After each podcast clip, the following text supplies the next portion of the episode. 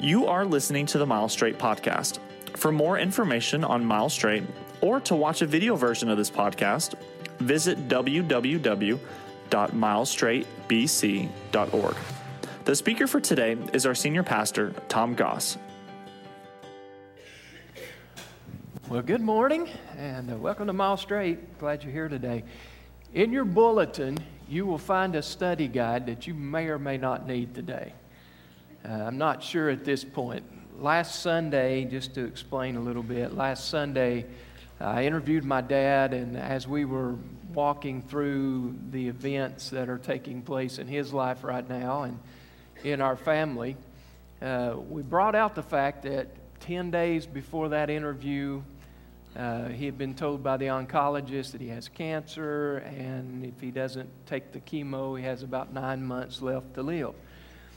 And we also talked about how three days before that interview, my mother f- fell in the house, broke her, broke her leg, and I had surgery the following day, and then developed pneumonia in the hospital. So there was a lot going on, a lot of, uh, a lot of things that were really fresh and really, really still working that I didn't even realize. I expected to make it through that discussion quite easily and found that it wasn't quite that easy. And so as a result, I didn't get to tell you everything I wanted to after the interview. There were some things I wanted to share with you.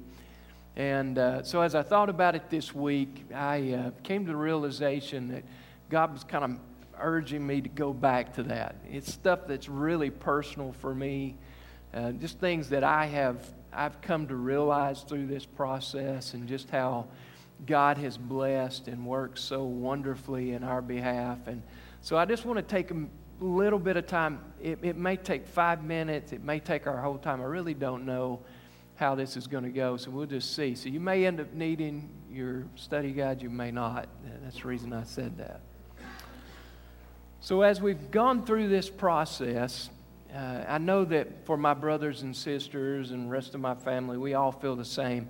But I'm not going to try to talk on their behalf this morning. I'm just going to talk for me, how God has worked in my life and what He's done for me. And uh, one of the one of the things that's come out is how good God has been to us through this whole process. Um, now, I know maybe you're thinking, how in the world could you say that God has been good when, when all of this tragedy, all of this hardship has come into the family. And, and yet, I can tell you that God has, has proven himself over and over and over again as we've walked down these roads. And, I want to just share with you some of the things and some of the ways in which God has blessed our family, if you would allow me that opportunity. In fact, while there's a number of ways that I could point out, there's just two that I'll draw out this morning. Number one is that what I've come to realize is that we have a much larger family than most people. Now, if you know anything about my immediate family, my extended family, you know that we have a fairly large family. I have two brothers, two sisters. Uh, we all have kids. Most of us have grandkids. And so when we get together for Christmas or Easter, everybody's together, then uh, we fill a house we have a big family. But I'm not talking about necessarily that family. That family has been a big blessing. It's been really neat to know that we could depend on each other, that we could, you know, just rely on each other through this process. But what I'm really talking about in this particular blessing is you. I'm talking about our church family. It's been really exciting. It's been really encouraging. It's been really motivating to see how you rally around people who are hurting. To know that you're praying for us. I was reading uh, Cindy Wolf's post on Facebook how they're with her mom, and, and here it is, the coming near the end of her life, and they're there around the clock with her. And she said in her post, we can, we can literally feel the prayer of, of our church family and others who have seen her post and been praying for them. You know, there was a time in my life when people would say that, and I would think, okay, maybe, maybe not. Maybe there's something to that. Maybe that's just emotions. But through this process, it has become so real to feel the prayer of people who love us, who are concerned about us. To know that there are people who, who are actually spending time in their day to pray for us, we can feel that. We can feel it in the way that we've been strengthened. We can feel it in the way that we've been comfort, comforted through the process. Um, it is truly amazing to know that God is responding to the prayer of His people and, and how God is at work in this process, teaching us and allowing us to, to feel that love, to feel that atmosphere of concern and compassion. It's been a really, really exciting thing. This past Wednesday, not really intending to go this direction, the discussion um, got off on um, something similar to this how we are to encourage one another, how we're to strengthen the church. And Mrs. Turner brought out a verse that uh, the Apostle Paul wrote where he said, We are to stir up one another to good works. We are to, to motivate, to excite, to encourage one another to do that which is good. And I can tell you through the experience of the last now two and a half weeks, you have done exactly that in my life. You have so encouraged me. You have so motivated me to do good works. Uh, and it, when I say that, here's what I'm talking about. Because I have seen it now in action, before it was something that maybe I was part of to some degree, it was something that I'd heard other people talk about, but now I have experienced it. Now I've been on the other side of it and experienced that in a much larger way than I have ever done before. What it's encouraged me to do, what it's motivated me to do, is to be that person who's there for others in bigger ways than I've ever done before. To be that person that's not there only as a pastor, but that person who's there as a friend. Be that person who is there with love and concern and compassion in such a way that, that it makes a difference in people's lives. You have motivated me. And I just want you to know I appreciate it. Not only that, but I feel that, that this is going to shape our church in ways that maybe we haven't thought about in recent years. I, I think that because of the experience I've had, because of the love you've shown, the compassion, excuse me, and the prayer that you've put toward our situation in calling out to God on our behalf has caused me to want to teach and to lead us to do more in these areas as well. Caused me to want our church to be that place that makes an impact in our community. Caused me to want to be that person that leads us to where people in the community are saying things like, whether in jokes, uh, whether they're joking about it, just trying to make light of it, or they're serious about it to say, well, let me tell you something. If you want to feel loved, you go to Mile Straight. Those people are going to love you regardless. They're going to love you in a way that, that you didn't know possible. They're going to show that they care about you. They're going to show that they're concerned about you. And you're going to know that from the very minute you walk in the door. What an incredible outcome to such a dark situation this would be if we as a church would just say, okay, I have been motivated. I have been encouraged. I have been inspired. And therefore, I'm going to step out and do what's necessary to extend this type of love to anybody who comes in our church. Can you imagine the revolution that would take place? Can you imagine what would happen in our own lives as we love people the way Christ loves us? And can you imagine what would happen in their lives? People who've never been to Mile Straight before come in the door and they know that we care about them. People getting out of what's comfortable, stepping out of that which is easy, and going and making someone know that they're glad they're here People who come in the doors with burdens and problems on their heart, all of a sudden are feeling the love of people who have experienced it themselves and now are extending it. And it makes a difference in their lives. My prayer is that God will revolutionize our church, that you inspiring me will in turn inspire us to even greater deeds for Christ, to even greater deeds for the people in our community, to express and to show a love like we have never done before.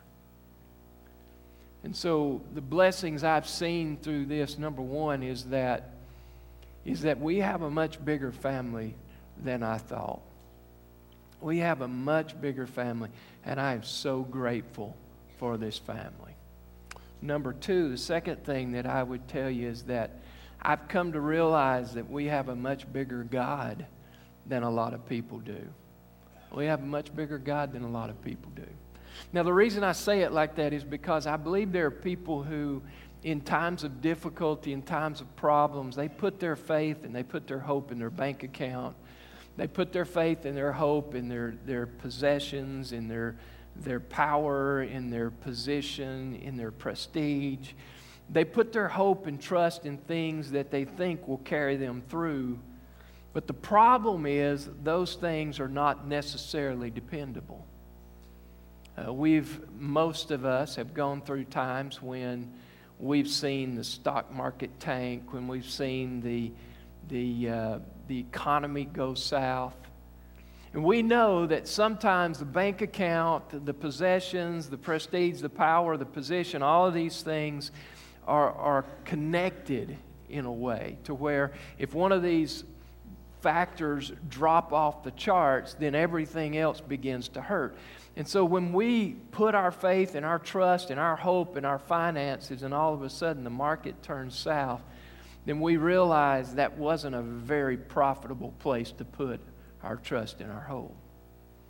But the blessing of knowing God, the blessing of having experienced His goodness and His kindness, the blessing of having read His promises, the blessing of having seen in His Word where He promises, I will never leave you and I will never forsake you. Extends beyond what our economy can do, extends beyond what our political environment can accomplish, extends beyond what our power and our prestige and our bank accounts can do for us because he is not affected by our economy. He is not affected by our political environment. He is not affected by what my boss may or may not do. He's not affected by where my stock may or may not go. But He is, in fact, the one who controls it all. What a blessing it is to be able to place my faith in the one who is unchanging. To be able to put my faith and my trust and my hope in the one who will never forsake me. When I read those verses that say that in the Bible, and there are a number of those, it's so comforting to me to find that there's no, there's no qualifications upon that if I am his child, if I'm part of his family, if I love him, then I have the sweet assurance that God will never leave me and he will never forsake me. He doesn't say, I will never leave you, I will never forsake you, well, unless cancer comes, because then that's kind of out of my control and, and, and that kind of messes up my plan, and I really don't know what to do with that. no, he's still there. He's still guiding, He's still controlling. He doesn't say, I will never leave you and I will never forsake you unless you rebel against me, unless you turn your back on me. It's interesting. It doesn't mean that if we rebel against God or we do what the Bible calls sin against God, that, that there won't be consequences to those actions. We know there will be. And we know that in the process, God may discipline our lives in order to bring us back. But the complete assurance we have, the closer we get to God, the more we know Him, the more we understand that everything He does, whether that be disciplining us, whether that be allowing the, the result of our sin and our rebellion to come back on us. Everything He does is intended for the good of those who love Him, those who called according to His purpose. I tell you, I've been so blessed to see God at work in this situation. Yeah, my mom's doing a little better. She's getting stronger, but but I'm not even talking about that. I'm just talking about watching God work. And it brings me to a little bit of what I was able to communicate last week. I finally got to the place last week where I just stopped because uh, the words weren't coming out. Uh, it was more emotional than I expected, and I just turned it over to Mickey uh, because it wasn't, it wasn't happening. But one of the things that did come out is that I believe God blesses us most through what He does in our lives in order for us to be able to know Him more. In order for us to be able to know Him. I think sometimes we take for granted the fact that we can know God. I think sometimes we take for granted the thought that, that God wants us to know Him. That He creates situations like the one that our family is in right now so that we can know Him more. I know that sounds almost heartless, sounds almost cold to say, God allows you to go through these things just so you can know Him. How cold is that? And yet, what I've come to know is that the closer I get to God, the closer I know Him, the more intimate the relationship becomes as far as an understanding of who He is, as far as a knowledge of what He's promised, and an experience of how He fulfills those promises time and time and time again. It has brought me to a more secure place in this situation. It has brought me to a more established place because my hope is not in what a doctor can do. My hope is not in what is in the situation of my dad. He's, he's on this whole food diet and, and it's determined to extend his life. Statistics show that there's a really good chance that it may, it may help his cancer, if not do away with it. And that's incredible. That's wonderful. But my hope and my faith is not placed in that. It's placed in something that is far greater. It's placed in the one who has proven himself trustworthy. It's placed in the one who has proven that he will never leave me. He will never forsake me, just like he said. It's placed in the one who said, All things work together for the good of those who love God, to those who are called according to his purpose. All things work together for good. All things work together for good. And yes, it's true. I don't understand how my dad having cancer is somehow for my good. I don't understand that. And to be honest with you, I don't really like that. But my knowledge and my trust of God goes beyond my understanding. It goes beyond my ability to like or dislike because I've experienced the goodness of God to such a degree that I know beyond any shadow of a doubt. And even though I can't understand how it's somehow good for me, it certainly is. It's the best thing that could possibly happen. Once again, I understand that sounds a little cold. I understand that sounds a little heartless. But I can assure you, because of the way that I have been able to know God, the blessing He's extended to give me that opportunity, it has begun to change how I pray. Instead of praying just cut and dry, God, I want you to heal my dad, I'm still praying that. And I'm still praying, but God, we want your will done. But even beyond that, what I'm saying is, God, what I really desire is that through this situation,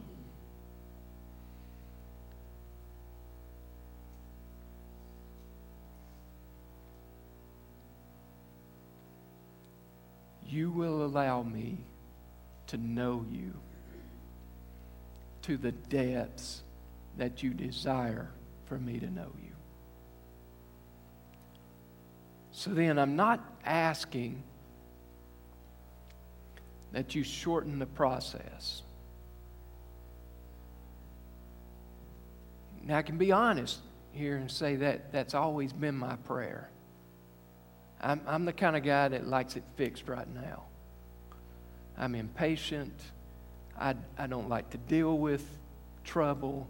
And so when I pray, my prayer has always been God, just fix it. Just fix it.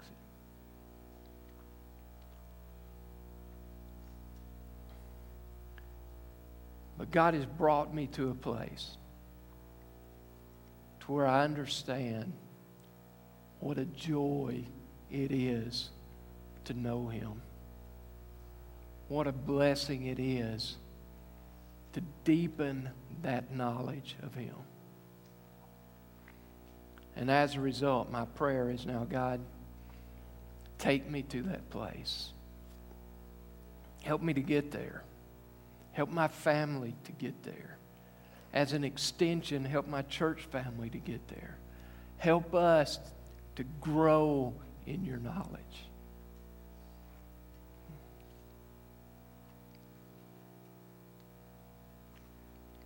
And so, what am I praying for us as a church? Even as Daddy mentioned last week, one of the things that we both have a desire as pastors of the church, we both have a desire that, that we as a church grow in this time. That this isn't just something that blessings and benefits come out of for us as a family, but that God reveals Himself to us as a church. That God develops and grows us, that God equips us and prepares us for what is next. As we get closer and closer to pray and go, the opportunities to show the love of Christ to people in our community is getting even closer. And we're going to have those opportunities in huge ways. Can't wait to see how God blesses this. But what a tragedy it would be if we get those opportunities and yet we're not ready to capitalize on them. We get those opportunities. People come in to our church, people filter in to see what's going on there. Why are these people concerned about me? And we don't reach out to them with the love of Christ to let them know there is something different here. To let them know we're not interested in what you have or what you can give. Because really, this is about us and what we can do for you, how we can give to you, how we can bless your life. What a tragedy it would be for God to gift us with people from the community and us not be ready to respond. And so we're praying that this will be something that grows us as a church. That maybe God has allowed the timing to be just right so that we're better equipped for what's coming over the next three months. And so we're praying that as a church we will grow. We're praying that as a church we will, we will grow in our knowledge of God. I want you to know that this to me has become a great priority. And my prayer life will reflect this that I want us to know God.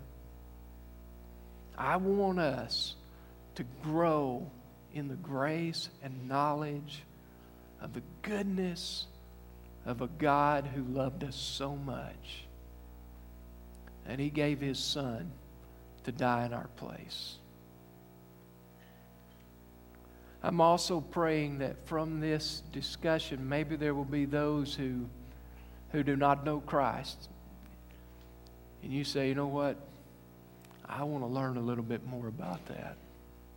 I, I want to know a little bit more of, of, of what the Bible says about this whole way of living. One final thing I'm praying for those who are going through difficulty. We haven't cornered the market on, on heartache right now. I know that there are many in our church family who are facing some, some very difficult things. And so I'm praying that through this process that, that God will, will allow you to understand as well the way He's blessing your life even in this difficulty. That you'll be able to see beyond the darkness. You'll be able to see beyond the pain, the sorrow, the hurt, to see that there is a God that loves you, is concerned about you, and desires for you to know Him. And I can promise you this, and in the middle of heartache, knowing God is that one thing that brings about a peace that passes understanding. Knowing God is that which enables me to live securely when it seems that the ground underneath is shaking. Knowing God is that one thing that allows me to stand strongly. Not that I don't hurt, not that there's not tears, not that there's not sorrow.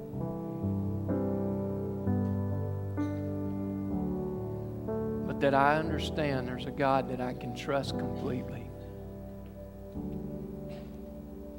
Who is fully involved in my situation and is fully at work in my situation to bring about that which is best in my life, in my family, and in my church. And so I'm praying that we get it, that we grasp it, we understand.